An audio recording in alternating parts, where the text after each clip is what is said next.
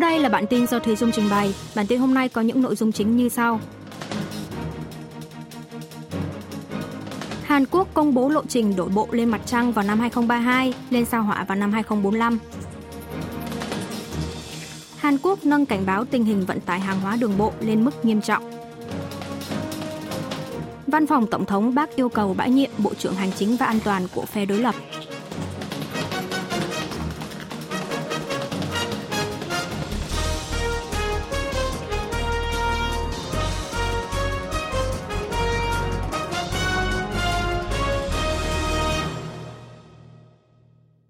Hàn Quốc công bố lộ trình đổ bộ lên mặt trăng vào năm 2032, lên sao hỏa vào năm 2045. Chiều ngày 28 tháng 11, Tổng thống Yoon suk yeol đã công bố lộ trình phát triển kinh tế vũ trụ tương lai, đề ra phương hướng chính sách để Hàn Quốc nhảy vọt thành cường quốc kinh tế vũ trụ cho tới năm 2045. Tổng thống nhấn mạnh quốc gia nào có tầm nhìn về vũ trụ thì sẽ có thể đi đầu nền kinh tế thế giới, giải quyết các bài toán của nhân loại Giấc mơ trở thành cường quốc vũ trụ không hề xa vời, mà chính là cơ hội và hy vọng của giới trẻ Hàn Quốc. Trong lộ trình trên, Tổng thống đề ra mục tiêu đổ bộ lên sao hỏa vào năm 2045, đúng dịp kỷ niệm 100 năm Quốc khánh Hàn Quốc, tự phát triển thành công tên lửa đẩy hướng lên mặt trăng trong vòng 5 năm tới, đổ bộ lên mặt trăng vào năm 2032 và bắt đầu khai thác tài nguyên trên mặt trăng. Để làm được điều này, Tổng thống đề ra 6 phương hướng chính sách và phương án hỗ trợ, gồm thăm dò sao hỏa và mặt trăng, nhảy vọt thành cường quốc công nghệ vũ trụ, bồi dưỡng ngành công nghiệp vũ trụ, bồi dưỡng nhân tài vũ trụ, thực hiện một nền an ninh vũ trụ, đi đầu trong hợp tác quốc tế. Tiếp đó, Tổng thống công bố về việc lập cơ quan hàng không và vũ trụ trực thuộc Bộ Khoa học, Công nghệ Thông tin và Truyền thông cùng các chuyên gia và dự án về vũ trụ. Đồng thời, Tổng thống sẽ trực tiếp giữ chức Chủ tịch Ủy ban Vũ trụ Quốc gia. Cùng ngày, Bộ Khoa học đã khởi động nhóm xúc tiến thành lập cơ quan hàng không và vũ trụ để bắt tay vào công tác chuẩn bị. Mặt khác, sau khi Tổng thống công bố lộ trình, hơn 70 doanh nghiệp trong nước liên quan tới phát triển vũ trụ đã ra tuyên bố chung về việc thực hiện nền kinh tế vũ trụ, như Hanwha Aerospace, LIG Next One và KTSAT. Hàn Quốc nâng cảnh báo tình hình vận tải hàng hóa đường bộ lên mức nghiêm trọng. Trong ngày 28 tháng 11, ngày đình công thứ 5 của Công đoàn Vận tải Hàng hóa, chính phủ Hàn Quốc đã lần đầu tiên trong lịch sử nâng mức cảnh báo tình hình vận tải hàng hóa đường bộ lên mức nghiêm trọng. Chính phủ giải thích cuộc đình công từ chối vận chuyển hàng hóa đã lan rộng trên toàn quốc, gây trở ngại tới hoạt động vận tải như tại cảng biển. Theo đó, chính phủ Hàn Quốc nâng cấp hệ thống đối phó lên Ủy ban phòng chống tai nạn và quản lý an toàn trung ương, một cơ chế đối phó chung liên ngành Chủ trì cuộc họp của Ủy ban Phòng chống tai nạn và Quản lý an toàn Trung ương, Bộ trưởng Hành chính và An toàn Y Sang Min khẳng định sẽ đối phó một cách quyết liệt, không khoan nhượng, theo đúng nguyên tắc và pháp luật với cuộc đình công của Công đoàn Vận tải Hàng hóa. Ông Y cũng để ngỏ khả năng ban lệnh cưỡng chế người lao động quay trở lại làm việc. Đồng thời thiết lập hệ thống đối phó nhanh của cơ quan cảnh sát nhằm bảo vệ các hoạt động vận tải hàng hóa bình thường. Trong cuộc họp nội các ngày 28 tháng 11, Tổng thống Yoon suk yeol dự kiến xem xét việc ban lệnh cưỡng chế người lao động quay trở lại làm việc – theo quy định, lệnh này có thể được ban trong trường hợp có lý do thỏa đáng để lo ngại về một cuộc khủng hoảng nghiêm trọng đe dọa tới kinh tế quốc gia. Lệnh sẽ được xem xét trong cuộc họp nội các và được Bộ trưởng Hành chính và An toàn ban bố. Nếu người lao động không tuân theo sẽ có thể bị xử phạt hành chính hoặc thậm chí là phạt tù. Về điều này, Công đoàn Vận tải Hàng hóa Hàn Quốc lấy làm tiếc vì chính phủ đề cập tới việc ban lệnh cưỡng chế thay vì đối thoại. Văn phòng Tổng thống bác yêu cầu bãi nhiệm Bộ trưởng Hành chính và An toàn của phe đối lập. Sau khi đạt được nhất trí về việc tổ chức phiên điều trần tại Quốc hội về thảm họa dẫm đạp ở Itaewon, chính giới Hàn Quốc lại tiếp tục đối đầu về vấn đề bãi nhiệm Bộ trưởng Hành chính và An toàn Lee Sang-min. Đảng đối lập Dân chủ đồng hành tiếp tục gây sức ép yêu cầu Tổng thống Yoon suk yeol bãi nhiệm ông Y. Đảng này tuyên bố sẽ xúc tiến dự thảo luận tội hoặc kiến nghị bãi nhiệm ông Y tại Quốc hội nếu Tổng thống Jun không bãi nhiệm ông này cho tới hết ngày 28 tháng 12. Đảng đối lập yêu cầu chính phủ phải phối hợp với quá trình điều trần tại Quốc hội, không được quay lưng lại với yêu cầu của người dân. Tuy nhiên, văn phòng Tổng thống vẫn đang bác bỏ yêu cầu của phe đối lập, cho biết vẫn giữ nguyên lập trường hiện tại.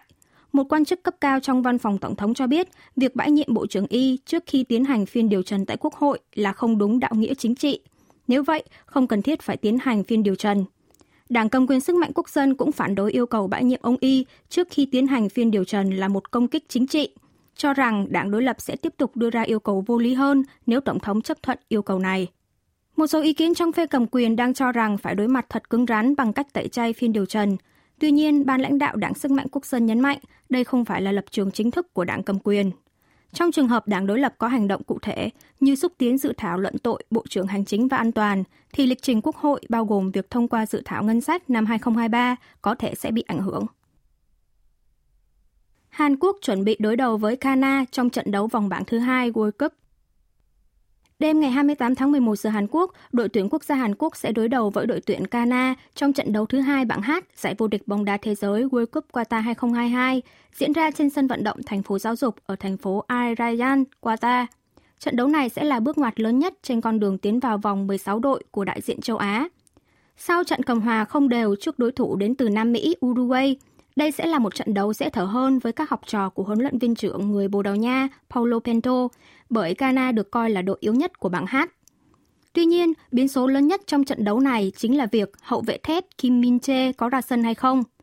Trong trận đấu trước Uruguay, anh đã bị thương ở bắp chân nên không thể tham gia tập luyện cùng đội tuyển trước thềm trận đấu với Ghana, mà chỉ tập trung vào việc hồi phục như đạp xe. Tiền đạo Hoàng Hy Chan dự kiến sẽ không thể ra sân trong trận đấu này, nối tiếp lần vắng mặt trong trận đấu vòng bảng thứ nhất do chấn thương ở đùi vẫn chưa được hồi phục hoàn toàn. Trong trận đấu vòng bảng đầu tiên trước Bồ Đào Nha, Ghana đã thua với tỷ số 2-3, nhưng thể hiện được phong độ thi đấu không thể xem thường khi ghi được tới hai bàn thắng vào lưới đối thủ mạnh như Bồ Đào Nha. Trong các lần chạm trán với Ghana tại World Cup, đội tuyển Hàn Quốc 4 lần cầm hòa, 6 trận thua nhưng chưa từng giành chiến thắng. Sau trận đấu với Ghana, đội tuyển Hàn Quốc sẽ đá trận vòng bảng cuối cùng với đội tuyển Bồ Đào Nha vào đêm ngày 2 tháng 12 giờ Hàn Quốc. Chủ tịch Kim Jong-un cùng con gái chụp ảnh lưu niệm với cán bộ phát triển tên lửa ICBM. Vào ngày 18 tháng 11 vừa qua, Chủ tịch Ủy ban Quốc vụ Kim Jong-un đã chụp ảnh lưu niệm cùng các nhà khoa học, kỹ sư tham gia phát triển tên lửa đạn đạo xuyên lục địa ICBM Hoa Song 17 mà nước này phóng cùng ngày. Con gái Kim Ju-e của ông Kim tiếp tục xuất hiện cùng cha mình trong sự kiện này. Khác với lần xuất hiện đầu tiên trong chiếc áo phao màu trắng, lần này con gái ông Kim mặc một chiếc áo khoác màu đen để kiểu tóc theo phong cách người lớn, khiến dư luận liên tưởng tới đệ nhất phu nhân Lee Seo-ju. Lần này, truyền thông miền Bắc gọi con gái ông Kim là tiểu thư tôn quý, trang trọng hơn so với cách gọi trước đó là tiểu thư yêu quý.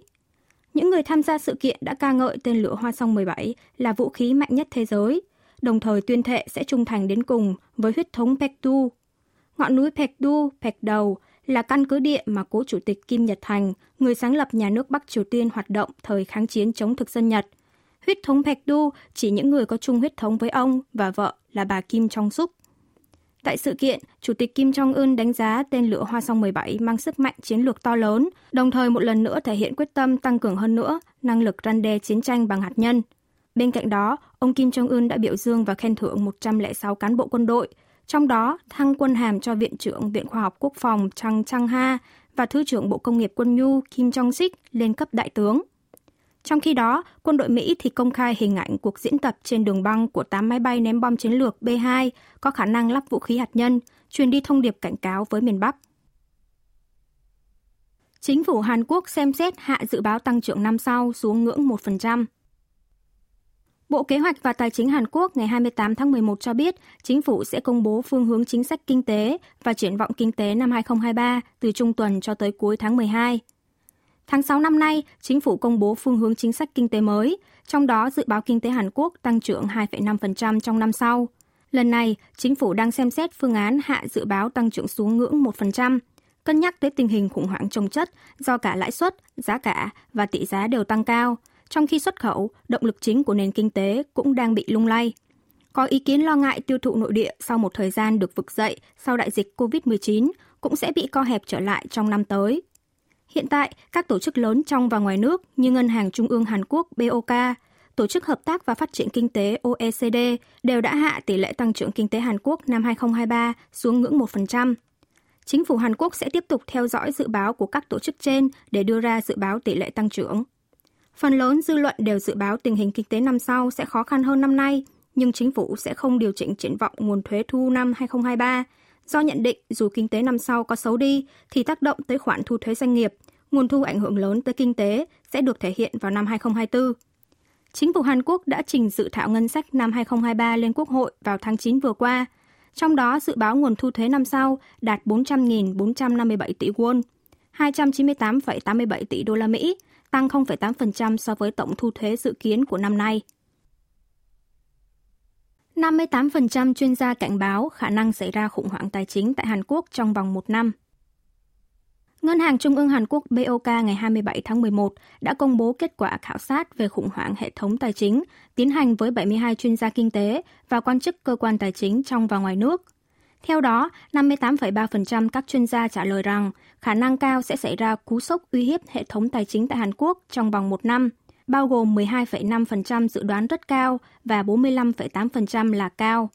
So với đợt khảo sát vào tháng 5 năm nay, chỉ trong vòng nửa năm, tỷ lệ người dự đoán sẽ có khủng hoảng tài chính trong tháng 11 tăng gấp đôi, từ 26,9% lên đến 58,3%. Bên cạnh đó, 40,3% chuyên gia trả lời khả năng cao khủng hoảng tài chính sẽ xảy ra trong thời gian từ 1 đến 3 năm, 5,6% là rất cao và 34,7% là cao. Về độ tin cậy vào tính ổn định của hệ thống tài chính Hàn Quốc, có 36,1% chuyên gia trả lời có độ tin cậy cao, giảm so với tháng 5 là 53,2%. Các chuyên gia còn chỉ ra lỗ hổng dẫn đến nguy cơ khủng hoảng tài chính ở Hàn Quốc là khối doanh nghiệp nhóm ngành phi ngân hàng, bao gồm ngân hàng tiết kiệm, công ty chứng khoán, công ty cho vay tín dụng. Theo kết quả khảo sát, nguyên nhân dẫn đến khủng hoảng tài chính phần lớn được cho là nguy cơ vỡ nợ của các doanh nghiệp tăng do điều kiện huy động vốn bị suy yếu, 27,8%, nợ hộ gia đình cao và gánh nặng trả nợ tăng là 16,7%.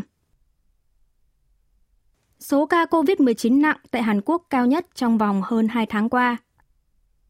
Tính đến 0 giờ ngày 28 tháng 11, Hàn Quốc ghi nhận 22.327 ca mắc COVID-19 mới, giảm hơn 24.000 ca so với hôm trước, được phân tích là do số mẫu xét nghiệm giảm vào cuối tuần.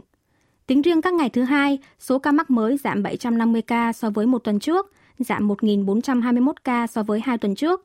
Xu hướng tăng ca nhiễm mới đã chững lại, nhưng số ca nặng vẫn đang ở mức cao. Số ca nặng ngày 28 tháng 11 đạt 491 ca, cao nhất trong vòng hơn 2 tháng. 10 ngày liên tiếp ở ngưỡng 400 ca. Số ca tử vong tăng thêm 44 ca, tổng số ca tử vong từ đầu dịch là 30.413 người, tỷ lệ tử vong là 0,11%. Ủy ban đối sách phòng dịch trung ương thuộc cơ quan quản lý dịch bệnh Hàn Quốc KDCA vẫn đang tiếp tục kêu gọi người dân tích cực tham gia tiêm phòng vaccine bổ sung vào mùa đông. Từ ngày 28 tháng 11, Hàn Quốc dừng nhận đặt lịch tiêm phòng vaccine mũi 3, 4 bằng các loại vaccine hiện hành để tập trung tiêm bằng vaccine cải tiến, nhằm đối phó một cách hiệu quả với biến thể Omicron. Những người đã hoàn tất đặt lịch trước đó vẫn có thể tiêm bằng vaccine hiện hành tới hết ngày 16 tháng 12. Từ ngày 17 tháng 12 trở đi sẽ chỉ tiêm bằng vaccine cải tiến. Người đã tiêm phòng vaccine COVID-19 mũi cuối cùng quá 90 ngày sẽ có thể được tiêm bổ sung bằng vaccine cải tiến. Bên cạnh đó, cơ quan phòng dịch cũng khuyến nghị người dân chú ý phòng dịch khi tham gia cổ vũ cho đội tuyển quốc gia Hàn Quốc tham dự giải vô địch bóng đá thế giới World Cup Qatar 2022. KDCA nhấn mạnh, trong trường hợp cổ động viên tập trung đông, hô hào cổ vũ thì khả năng lây nhiễm virus là rất cao. Do đó, các cổ động viên cần tuân thủ đúng các quy tắc phòng dịch cơ bản như đeo khẩu trang, rửa tay thường xuyên. Cuộc đua tiết kiệm năng lượng của các trung tâm thương mại Hàn Quốc dịp cuối năm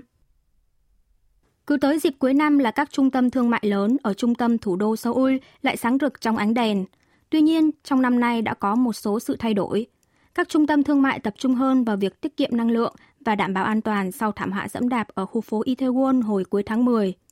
Sau khi mặt trời lặn, phần tường ngoài của trung tâm thương mại Shinseke ở thủ đô Seoul biến thành một màn hình siêu lớn, chiếu những hình ảnh sinh động đầy màu sắc chủ đề cuối năm, khiến người dân thủ đô hết sức hào hứng và thích thú. Độ phân giải của màn hình này cao gấp đôi so với thông thường, kích thước cũng lớn hơn, nhưng ngược lại, chi phí vận hành lại giảm hơn so với trước.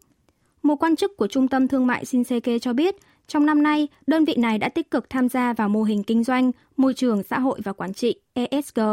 bằng việc tái sử dụng tối đa 70% tài nguyên như các chip đèn LED hiệu suất cao hay sử dụng lại các khung treo bóng đèn cũ. Một số trung tâm thương mại khác như Lotte thì rút ngắn thời gian bật đèn, chỉ cần tắt bóng đèn sớm hơn một tiếng rưỡi trong một tháng là sẽ có thể mang lại hiệu quả tương tự việc trồng hơn 50 gốc cây thông. Một quan chức của trung tâm này cho biết đã sử dụng bóng đèn LED có thể tiết kiệm tối đa 80% điện năng so với thông thường, đồng thời rút ngắn thời gian bật đèn để tập trung vào việc tiết kiệm năng lượng. Một số trung tâm thương mại khác thì lựa chọn chiếu sáng tự nhiên thay cho bóng đèn điện. Trong bối cảnh chi phí năng lượng tăng cao do giá dầu quốc tế tăng, các trung tâm thương mại trong nước phải tập trung cắt giảm năng lượng, nhưng vẫn phải trang trí thật lộng lẫy để thu hút khách hàng. Sau đại dịch COVID-19, người tiêu dùng đã quen với việc mua sắm trực tuyến, nên việc cung cấp cho người tiêu dùng một trải nghiệm khác biệt là điều ngày càng trở nên quan trọng trong lĩnh vực mua sắm trực tiếp truyền thống. Năm nay, nhiều doanh nghiệp còn bố trí thêm nhân viên phụ trách an toàn hay áp dụng chế độ phát phiếu chờ để kiểm soát đám đông sau thảm họa dẫm đạp ở khu phố Itaewon. Quý vị và các bạn vừa nghe xong bản tin của Đài Phát thanh Quốc tế Hàn Quốc KBS World Radio –